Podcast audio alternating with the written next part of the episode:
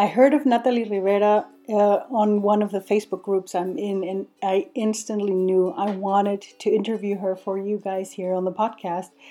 Natalie's an amazing woman. She's a journalist, and it's I, I find it amazing how she's managed to create a space to give a voice to so many people that are not able to have one themselves.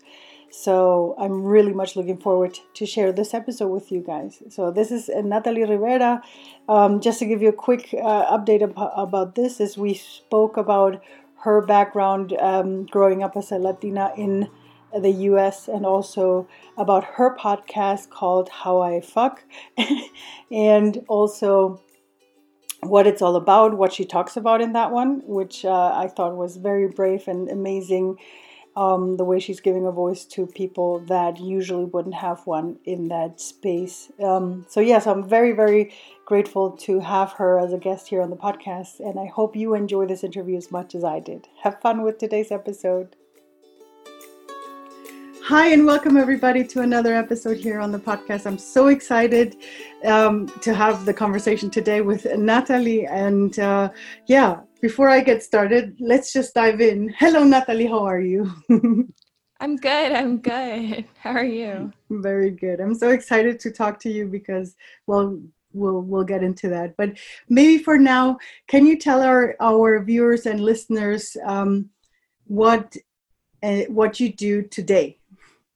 Yeah, sure. So I am a podcast producer. I am the producer for a podcast for a streaming podcast service called Himalaya right now. So I'm doing that currently. I am producing a podcast for one of their Latina clients, which is great. And I'm also the producer and host of How I Fuck, which is a podcast about sex and inclusivity. Oh, I love that so much. And now you know why I'm so excited to talk with you. but um, maybe let's get started with that part. How did you get to be to do all this? Because it's so beautiful. I mean, of course, podcast is sort of the environment you chose, but still, on one hand, how did you become a producer, and on on the other hand, how did you become a podcaster yourself? And of course, the third question, but we don't want to take it uh, you you'll you'll you can answer as big as you want um, how did you come up with the idea of doing a podcast exactly about that topic yeah, so I graduated with a journalism degree. After journalism, after journalism school, um, I started freelancing for women's lifestyle websites. So I was always under the assumption that I wanted to just write articles and be a journalist in that way. Um, but like many things that digital media, social media just started changing a lot. And so I was hired by Pop Sugar, which is a women's lifestyle website, to be a video producer there. And I really didn't know too much about producing. I was initially hired to write scripts for them because they wanted a journalist.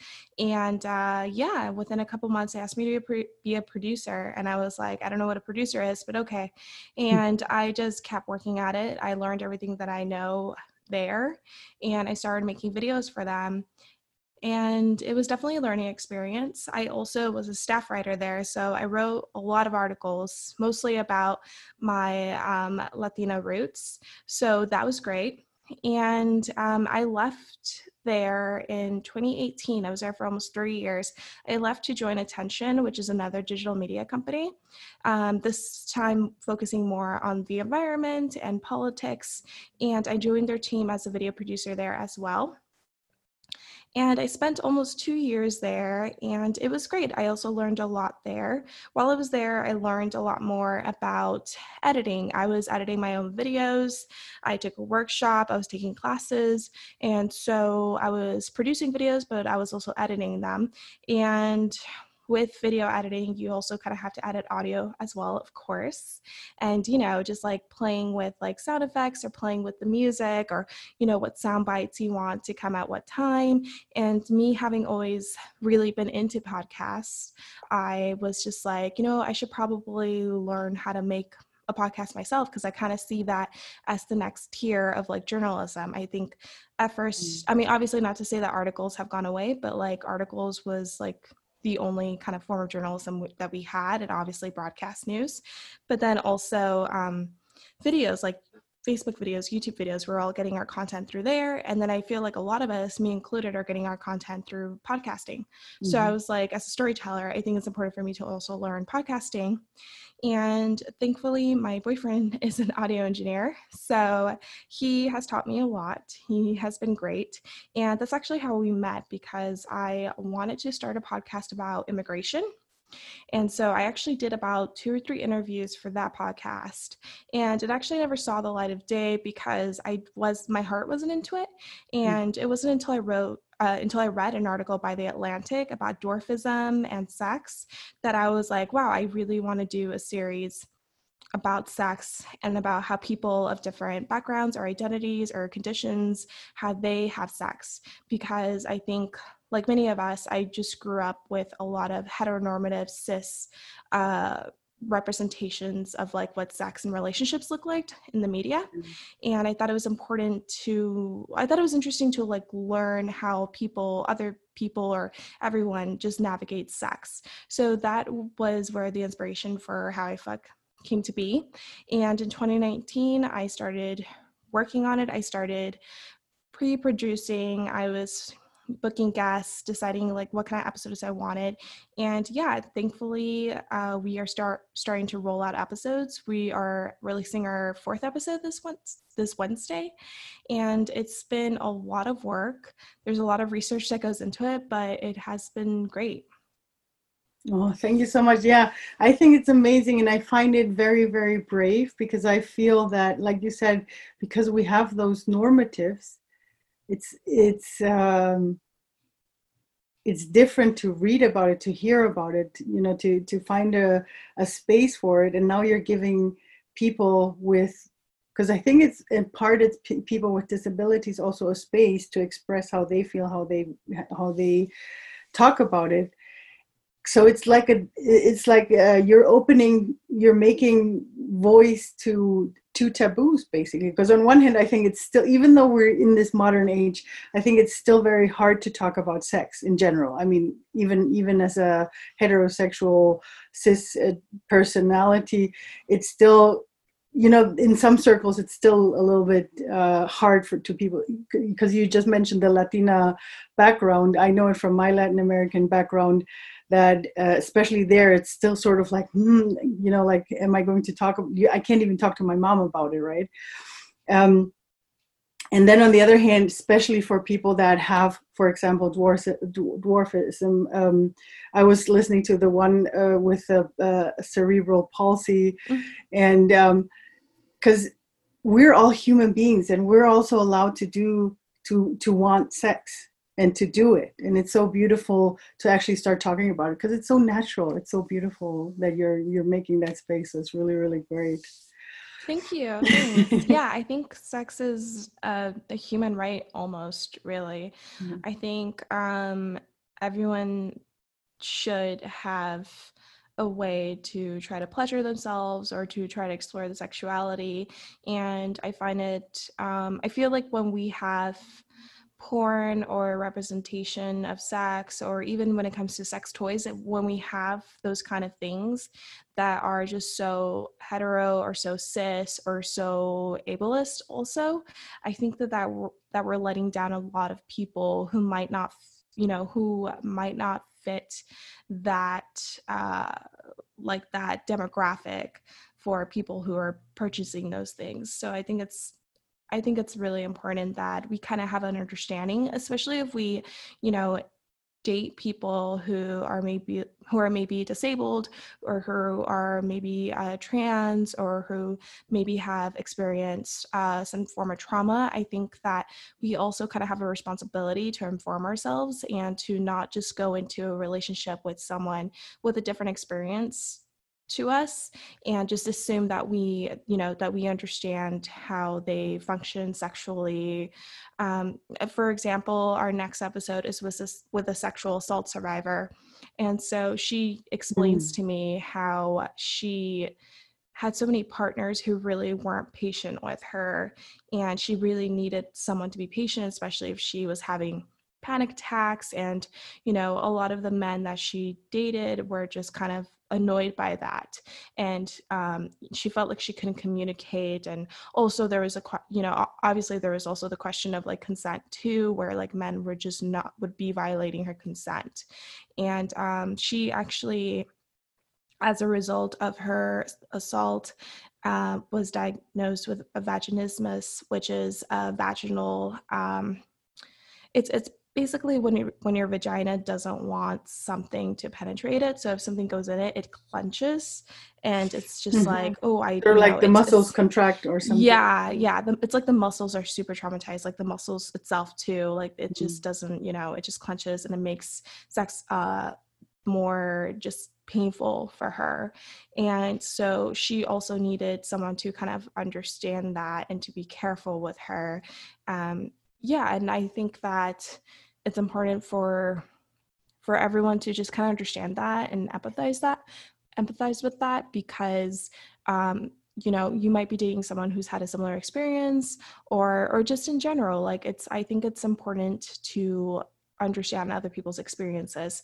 And I think right now we're in a place where we're reflecting about a lot of things, especially about race right now. And we're just like trying to have, I think, like m- me, myself, like I'm just trying to have a better understanding of like the Black experience, you know?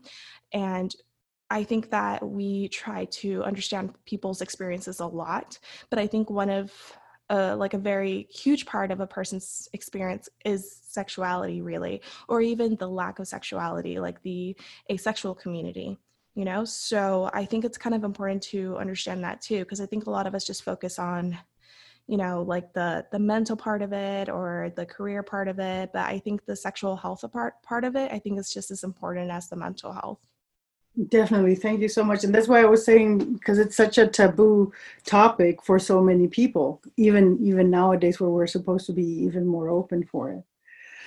Um, you also just said the the race part, race, racial part, because we're also all thinking about that. Can you tell us a little bit about how is your background? Like, what kind of cultures were you influenced by throughout your being? Because you're in the U- United States right now. Yeah. Um, both of my parents are Mexican. Mm. Uh, they're Mexican immigrants. My dad is from Jalisco. My mom's from Michoacan. And my both of my parents actually they came here when they were teenagers and they came here undocumented actually. And because of the Reagan immigration reform, they were able to uh, get papers and they are citizens in this country and uh, it's it's interesting. It's really interesting. Uh, grow. I mean, it's it's interesting growing up with parents who are immigrants and who spent a lot of their well now they've spent most of their lives here but you know at the time especially because they were young i think they were maybe 22 when they had me uh, growing up with parents that were on the younger side and who uh, weren't born here and who came here a little later in life uh, it was interesting because I had to understand, I had to make place in my life for our culture, our Mexican culture, but also, you know, the American culture that I was born into. And uh, like for example, I, I speak Spanish, but it's rusty. And um, my dad, when he came over here, he took classes to learn English, and his English is pretty good. But you know, my dad from my understanding, kind of needed someone to practice his English with. So as a child, my dad would mm. speak to me in English a lot, you know. But I think that kind of screwed me over because I wasn't practicing my Spanish enough. So that was yeah, it was it was interesting because like, you know, I had my father who still wanted to practice his English and we would watch movies, American movies, movies in English. And um yeah I, I still myself wanted to learn more about like mexican culture and not to say my parents didn't expose me to that they definitely did. We went to mexico almost every year but when it came to language in the household uh, my father and i we were very very very close and so we would mostly speak english in the house um, yeah, so which is great because that means I have a better relationship with my father. But then that was also not so great for me speaking Spanish and practic- practicing my Spanish. Um, but yeah, it was. I mean, it's it's interesting. I think. Uh, well, when I I grew up in San Fernando, in the San Fernando Valley, in the city of San Fernando, here in California. And I grew up with just mostly Latinos. So at like the schools I went to, middle school and high school, it was predominantly Latinx, uh, which is cool because I'm around a lot of people who are like me. But I did feel kind of like an outsider there just because to them I was a little, I was pretty light skinned and even the way that I spoke. So, you know, I would get comments about being whitewashed or people at my school just assuming that I was white, even though my last name is Rivera. Mm-hmm. And uh, that was that was a little interesting, you know, because I did feel like I wasn't like Mexican enough, but I also felt like I wasn't American enough too sometimes. And so I grew up in a neighborhood where a lot of people their parents were also immigrants undocumented immigrants or you know people who who came over and it wasn't until i was in it wasn't until my my mid 20s actually when i was hired at pop sugar uh, that i realized that i don't know i you know at pop sugar there was a lot of white people there honestly and i had never been around so many white people before which is not a bad thing i guess but i was very much like oh like i guess my story is a little interesting because i would talk to people who you know, I would make friends there and they would ask me about my family and I would tell them, you know, all this stuff. And I told them that my dad actually jumped the border three times. And they were just like so fascinated by that. And they were just like, whoa, what? And they like, they would ask a lot of questions. And it was just interesting not being in a neighborhood where that wasn't the norm. Like before it was the norm and now it wasn't.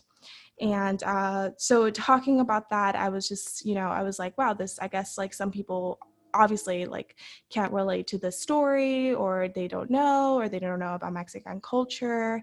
And um, that really inspired me to write more about my Latina roots. Um, but yeah, I think growing up it was interesting. I when I was a child was pretty shy, so I didn't speak that much to begin with. And then at home, the only other person that I would speak to was like my dad, and so he was speaking a lot of English because he wanted to practice it. And so I did feel like I was dis I didn't have like a connection to Spanish as much as I would have wanted to even though in high school I took AP Spanish, I took AP Spanish Lit.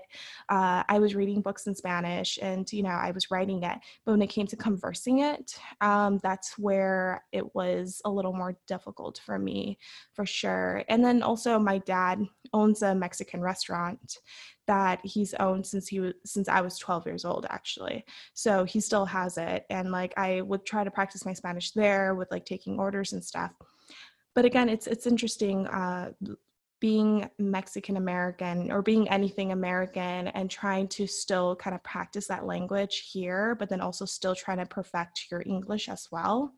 Um, because I think that I think it's really important for people to be well spoken and well versed um, in English here, especially if you want to pitch anything or you're pitching yourself to a job to like an employer you know you mm. want to sound really intelligent honestly and so um yeah like i would very much kind of like focus on the english a lot because i felt like i had to and i wish i didn't i wish i didn't do that. I wish i would have focused more on the spanish as well or have been equally like english and spanish but i'm not sure like i know people who can do that who have been good at that or who are better in spanish than they are in english and i think my mind was just wired to try to like perfect english better and uh yeah so i think like now that i'm older i want to speak more spanish and i tell my dad like can we please just like start speaking more spanish together?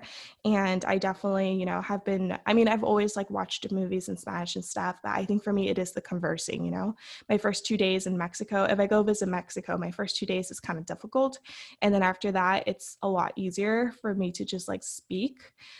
But um yeah it's uh it's been great and i really do i feel like i really really do embrace it especially because i'm so committed to trying to continue speaking spanish and continue like learning about my culture. I have friends who who don't who don't speak spanish even though they are mexican american and that's that's totally fine but for me i just I, I want to keep practicing that. I really, really do. I don't know. For me, it's really important that I understand that. And then when I'm in Mexico, I understand what I'm saying. And then I can speak to my aunts and uncles the way that I want to speak and get my point across.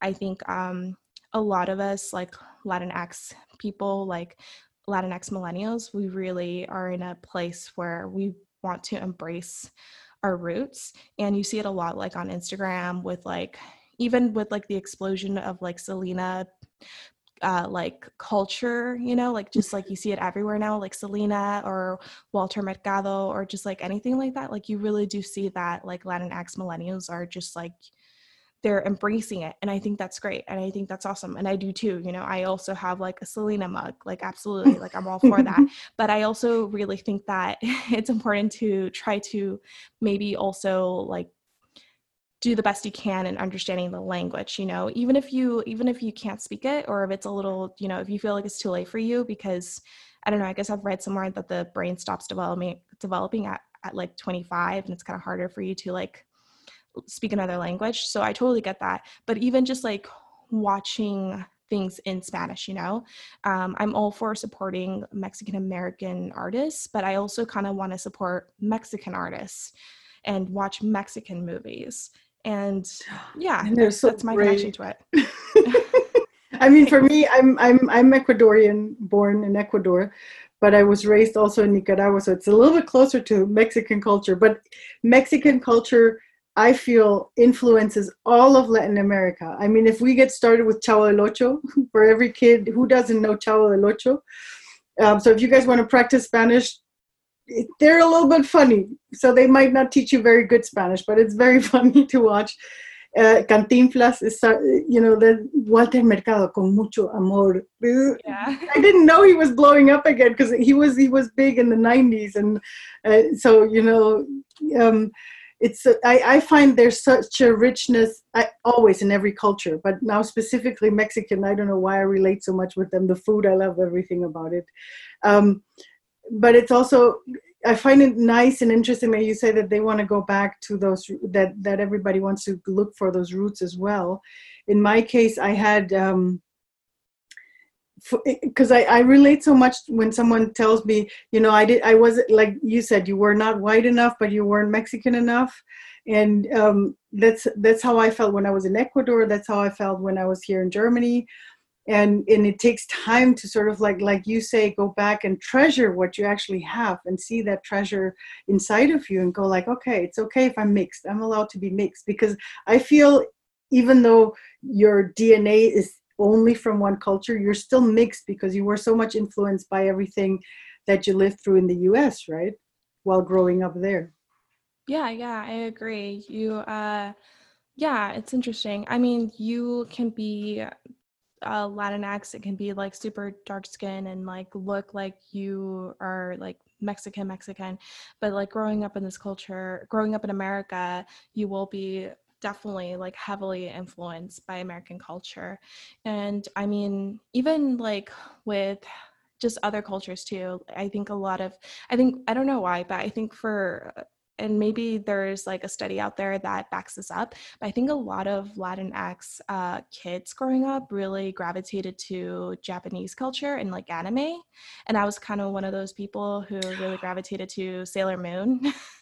So yeah i think that's interesting too. Not to say that just because you no not to say that you just because you consume a culture that you are a part of that culture but it is really interesting like the You're kind of like cultures you yeah. decide to consume yeah like yeah because you're you're just influenced by that even though like you say japanese culture like like i say for me i've never lived in mexico but i've been so much influenced by that culture. And and i think it's the same when you do that. And i, I just thought would because my cousin is very much like that too. Yeah. Well it's interesting because when you go to other countries um, i mean when i go to mexico when i went i went to europe God, five years ago, I think it was. Like I went to Amsterdam and London. Yeah. And so I uh, met people who were really into our Netflix shows. Uh, or just our shows in general, like our American shows. Like even growing up when I was a kid, like I went to, I was in Mexico, and like you, I mean, you see our our American programming there. People are totally loving it. Also, like the Japanese programming there, because I remember watching Dragon Ball Z when I was like eight years old, and it was summer, and I was at my grandmother's house. and uh, it's yeah it's interesting because you like when i went to london we were talking to some girls there at a bar and they were just like oh my god i just love your like i love this show and i love that show and like this and that you know and it's funny because i was just watching the show ramy uh, on hulu and when he goes to Egypt, where his family is from, he, he's Egyptian. When he goes to Egypt, he's just like he wants to just suck in all of like the Egyptian culture. But his cousin picks him up, and his cousin is just like so excited that his American cousin is here, and his cousin just wants to suck up all the American culture. And he's just like, let's go to Chili's and get like buffalo wings. And he's just like, no, I'm not gonna go to like get buffalo wings in Egypt. Like that's not why I came to Egypt. If I wanted buffalo wings, I would have stayed in New York. But it's it's interesting how like he hasn't connected to his Egyptian roots as much, and he really just wants to. That's the purpose of him going, as to connect with them. But you know, he sees his family who is really connected to like American culture and American technology. Like they're just waiting for the things that he's brought back, and you know, they want the iPads and stuff and the Nikes.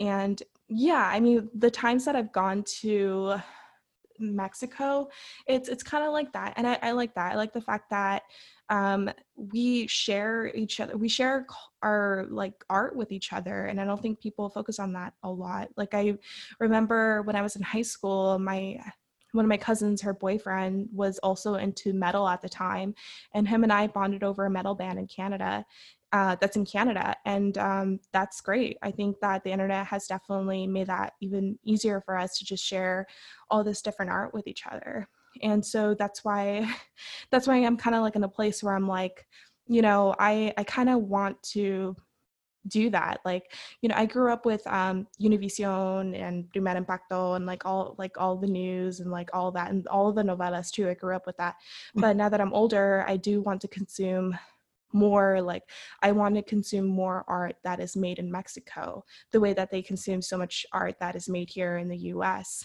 and also because when you're growing up you kind of don't as a child you don't really choose what you watch sometimes you know? So like i would watch walter mercado because like my mom put it on. But yeah it's um it's something that i really want to keep con- trying to connect with because i think it's for me it's just really really important. For me i think like growing up i was too shy i wasn't as outspoken and i wasn't really as aware as i was now i guess. Not to say that i'm so aware of anything really, but it's important to me. How would you say did all of this influence you to be as courageous to, to, to really go head on and say, okay, I want the world to know a lot of things? Because I mean, I'm not just talking about the the the the, the podcast, but I mean in general, because I feel that you give for me a, a journalist is someone that gives a voice right to things problems to to whatever so that it can be seen. Um, how did you get that how would you say what what drove you like really to to do to say okay i need to i need to tell these stories i think i have always been so, been someone who wants to share things that i just found out. Like i am very much someone who like you know just falls into a rabbit hole and starts like researching a bunch of stuff really uh like right now i'm currently watching Ramy on hulu and i just like after watching it i'm like googling all the stuff about islam and egypt and Islam in Africa and Islam all around the world. And then I just started thinking about like Catholicism in Mexico. And then like, you know, so I'm I've always been someone who really likes to just like talk about things that I thought was like really interesting. And even when I was a kid definitely yeah. Well not when i was a kid because when i was a kid i was very quiet but i think in middle school and high school and yeah and definitely in college too if i found out something i would just like want to tell my friends. I was like did you know that this thing happened once in history? Or did you know that you know this is happening? Or did you know that you know? I'm always the friend who kind of brings stuff like that up and i have a really weird uh memory bank. I just remember a lot of weird stuff. I don't know. I just like there's just a lot of stuff that like I'll find interesting or like I will like store it away or you know, I, I'm just like full of like different information for some reason. But mm. I think the the fact that when I was younger and I wasn't uh, outspoken, that I was shy and I was a little lonely. It was just me and my brother, and my brother and I we have a four year difference but when you're a kid that's like, like that, that makes the hugest huge, difference. yeah. like now it doesn't but when you're a kid it does. And so i didn't really i didn't have friends. I didn't have too many friends i could talk to uh, especially like i didn't really have friends i can go out and play with that much. So I kind of would, you know, find these things out and I couldn't uh, verbalize it. I couldn't like say it out loud or share it with like my, my dad was working all the time and my mother and I, we don't have a good relationship. So I also couldn't really uh, vocalize it to her. So I feel like I was just kind of like I just had all these thoughts and these ideas that were just trapped in me and I couldn't actually pour them out. And I think it was, I don't think it was until I started like writing or like I would keep a journal or those kind of things or just like reading that I felt like I could actually uh, be able to say those things. And I think that's why I gravitated to journalism because I, I, I don't know, I just find these really interesting things and I want to share it with the world. I will say that at every job that I've been to, that I've worked at where it's like journalism based, I've never had a problem with pitching stories. Like I've always been the one with like just weird stories. I've had coworkers tell me, I don't know how the hell you you found that or something, you know. Uh, so I just like I that's why I really love it because I love finding these new things out and I feel like oh my god I wish people would know that or I think like or like if people knew this it would make them think of this and I don't know I'm just very much like that like for instance, for example, I think uh, I was listening to a podcast about this athlete who is intersex and found out found out that they're intersex later in life, and she was being disqualified from the uh, from the women's team for I forgot I think it was track and field I'm not sure exactly but uh, it was a story that was going around at that time and they were talking for a brief moment they were talking about intersex and they're saying that about and about two percent of people who are of the world's population is intersex and that like blew my mind That's a lot. Believe, that is a lot yeah. yeah. that doesn't sound like a lot that is a lot that like yeah 2% that's uh, people on this earth who are uh, naturally ginger with red hair they are also uh, 2% like 2% of the world's population has natural red hair. So that's a lot of people if you think about it if you put it in that kind of context. And i can't believe more I don't know. It's just like so interesting that like more people or like we're so divided in terms of like cis and trans, you know, when you have 2% of the population that is like that isn't that doesn't you know because people are like it's biology and like you're born this way and like you you're born this gender this sex and like therefore like you can't change that because you can't change nature or something. But there's 2% of the world's population that doesn't even really fit with man male or female sexes. Mm. And i find just, that so just, fascinating. just to explain what what is intersex just in case we have someone listening in that oh yeah, sure. So intersex means uh, someone who is on this intersex spectrum. So it's they don't necessarily fit with the male sex or the female sex. So it's either they are born with uh, XY chromosomes, or maybe they have internal test testes too, or maybe they have external testes, but they look, you know, they have both women or male genitalia. But that doesn't always have to be the case. Mm-hmm. Uh, I think hemorrh oh god, I can't say that word. Hema- Hermaphrodite. Oh my, huh? Hermaphrodite. Yeah, right. That's how you say. It. Oh, I don't know. Well, that's kind of like goddess Hermaphrodite. I think that's how you say it. I don't know why I'm blanking on this. I can't say it right now. Uh, hermaphrodite. I can't believe I'm. oh, your sounds way better. I think it's a yeah, well, I think it's a good thing that I'm blanking on it because that's like a derogatory term because people would be like, oh, they're a, a, a I don't know, like a she-male or something, and these are very derogatory terms to explain people who might have both male and female genitalia. Um, but people who do have both male and female genitalia, they are intersex, or people who uh, have like different chromosomes, or they have more testosterone uh, as a woman, or like I said, they have internal uh, testes or external, or even micropenis.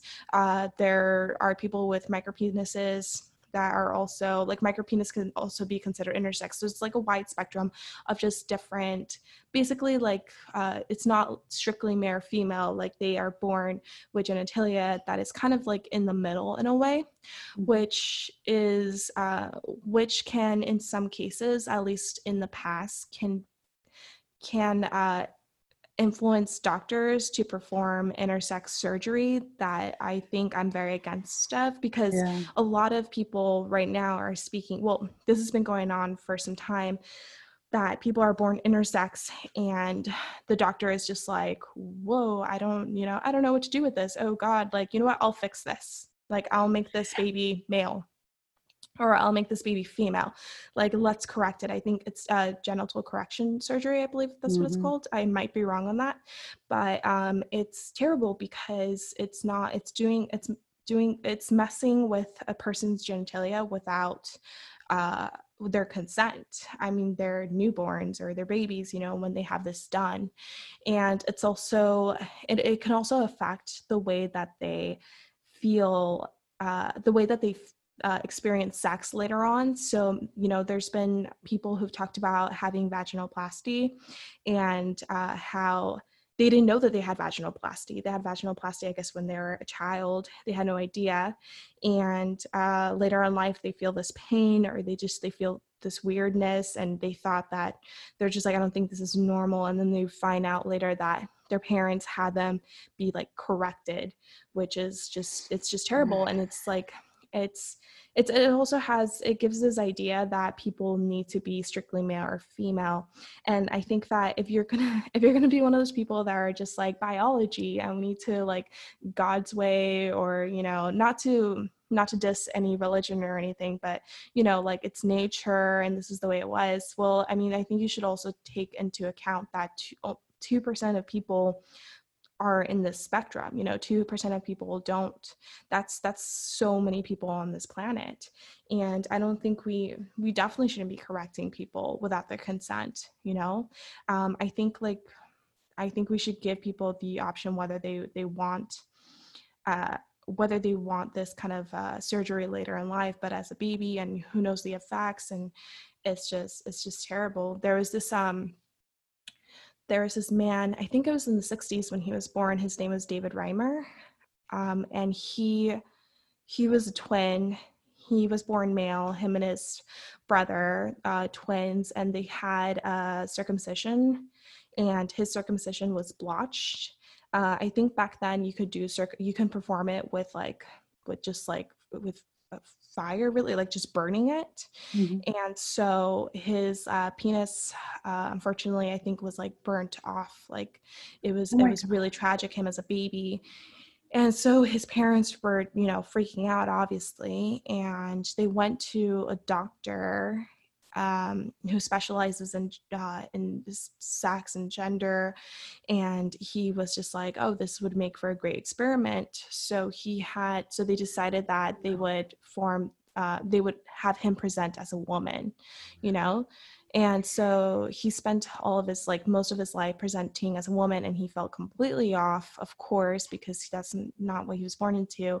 And um, you know they were just kind of like sweeping this away by having him present as a woman and it wasn't until i think he was like 16 or 17 that his mom told him what happened and then you know and then he felt like he was just like had to kind of reassign his gender and and it was a very tragic thing and he had a lot of mental health issues and he actually ended up committing suicide in his 30s and i oh can't God. imagine how confusing that must have been to um, grow up feeling like you know everyone's telling you that you have to be this gender and him just not feeling that way at all you know and him being teased also because he looked he you know him as a child he you know he was wearing dresses but he did look like a boy wearing dresses mm. and so he was teased a lot as a kid too and him not understanding that to find out that it was because your parents made this decision when you're a baby you know that's like that's terrible yeah and because I, I think i mean we already have the topic of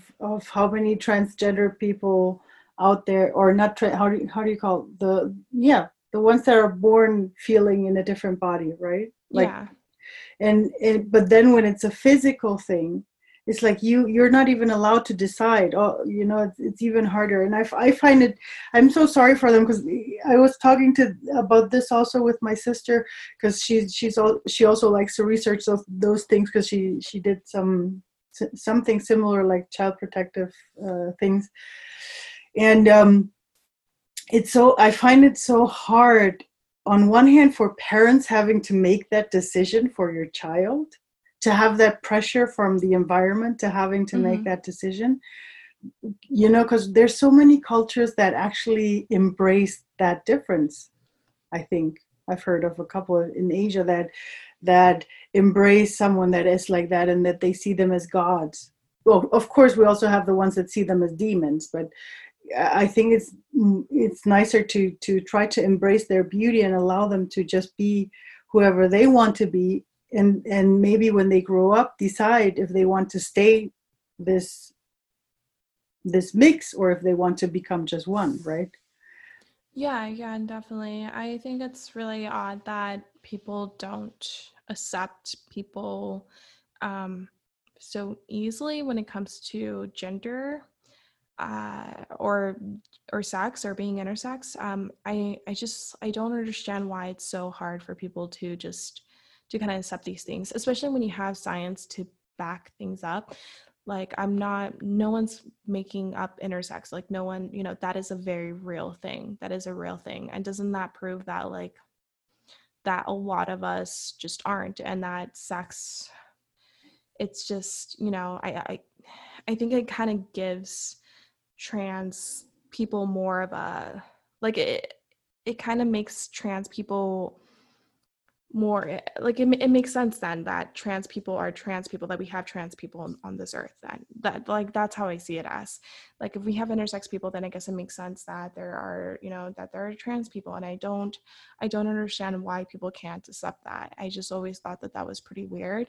Uh, i think it's just because like people are so they're so embedded in their ways where they're just like we need to like this makes sense and that makes sense and anything in between or anything different like just doesn't make sense.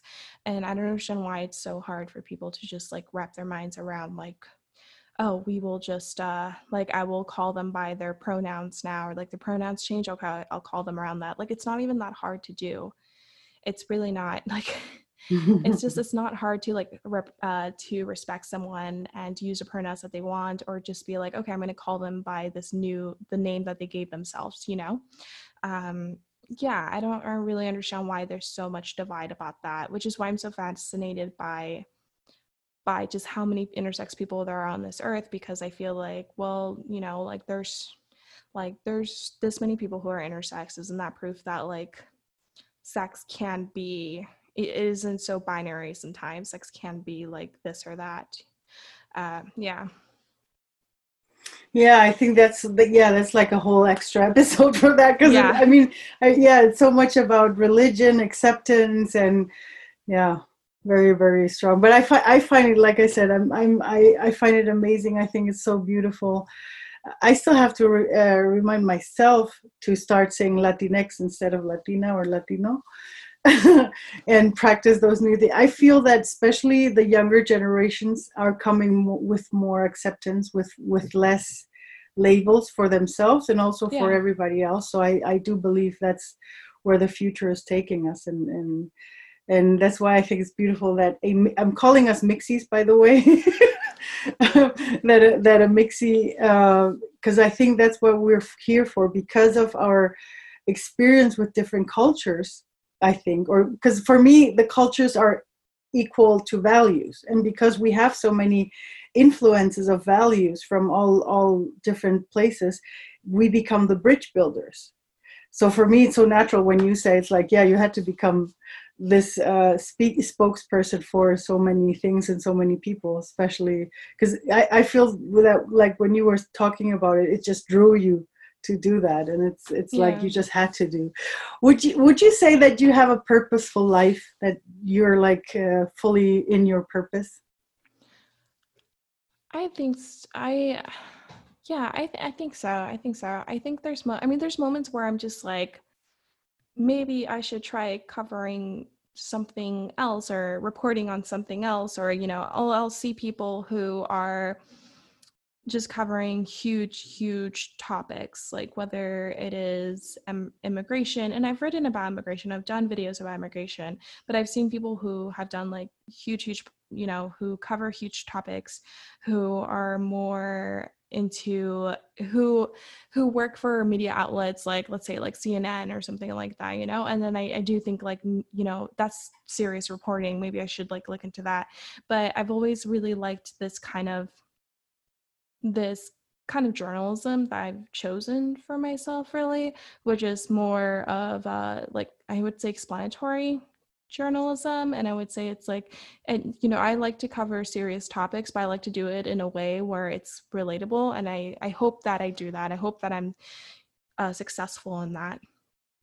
But in in that case yeah i do i do feel like it is purposeful. I can't really imagine doing anything else. I think maybe like later down in my life maybe i could teach maybe you know but like other than that i really do like telling stories and I, that's why i always thought it was important for me to just learn different ways of telling stories uh but yeah i'm really i'm content with the stuff that i make and i'm content with the ideas that i like to talk about and you know the messages that i like to send out so i'm, I'm pretty content with it and i'm still growing i'm absolutely still growing and you know like we'll see we'll see what happens but as of now yeah i'm content I think I think it's amazing. I think it's really great. Um, yeah, because you're doing something very meaningful, and I and like you said, the the explanatory is way better. I, I feel is helps us to overcome feeling separation from each other. It's more like including ourselves, like me talking to you how are you? How is your personality? It might not be the same as me but at least now i know how you are right? And and i feel that that's the kind of journalism that we need because that's how people are going to learn that we are not that different. Yeah. Yeah definitely. I agree Thank you so much.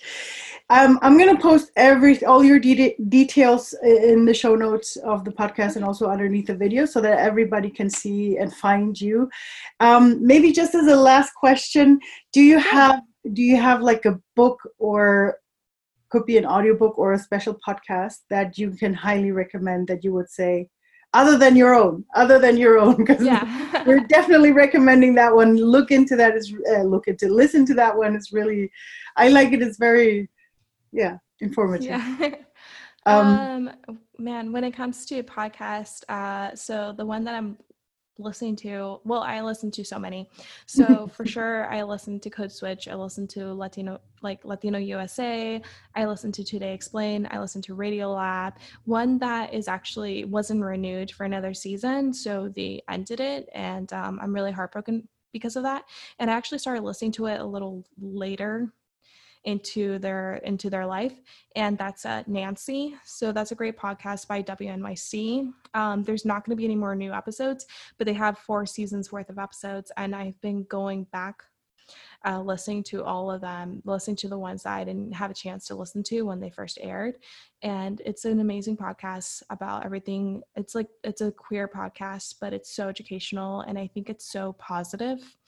And I really, I love it so much. It makes me it makes me smile and it has very great like it has great stories and like they explore for instance there's a great episode about child uh, drag stars like kids doing drag or how sex education like making sex education queer you know and i mm-hmm. think like these are very important yeah I, I think they're fascinating topics they're important topics and they're definitely something worth listening to Oh, thank you so much for mentioning that last one. I find that very important and very beautiful because I find there's so many. I mean, okay, drag is only boy. Is it only boys to girl to wearing girls dresses, or is it also girls wearing men dress, uh, boys dresses? Well, uh, that is drag kings, I believe, is uh, women who are uh, women who dress, dress like in like men's like clothing. I believe is drag kings, mm-hmm. and then drag queens uh, usually, from my understanding, it's like men dressing in women's clothing. Nice, because I saw I now that you mention it, I've also I, I somewhere on Facebook I, I was shown this nine year old boy that was dressing flamboyant in colors, yeah. and it was and I thought it was so beautiful because I mean, in in my generation, I think the moment you would have a boy do that, he would already be labeled, okay, he has to be gay, even though he, you don't know. Maybe he just likes dressing up in those, you know, like you you just don't know, and and by already defining having that prejudice and already predefining it and um, it just it just doesn't help it just doesn't help because that's when when things happen when they feel bad and you know not good for being the way they are yeah, yeah, definitely. I think uh, just because someone does this one thing, it doesn't. It could, but it doesn't necessarily define the the person that they are. And again, it's just. Um, I think a lot of us, and I definitely am guilty of this sometimes. Uh, we are obsessed with like knowing like we're just like we need to know like oh well then that person is this or that person is that and like for some reason for our like labels is just really important to us. Yeah. like we kind of obsess over that we like we want to just know and we don't like things being in a gray area. Yeah yeah very true. We're going to take that as our little last words. yeah. Oh, thank you so much, Natalie. It was really, really wonderful. We almost made a full hour. Thank you so oh, much. I know. I saw. Oh. Perfect. Thank you so much.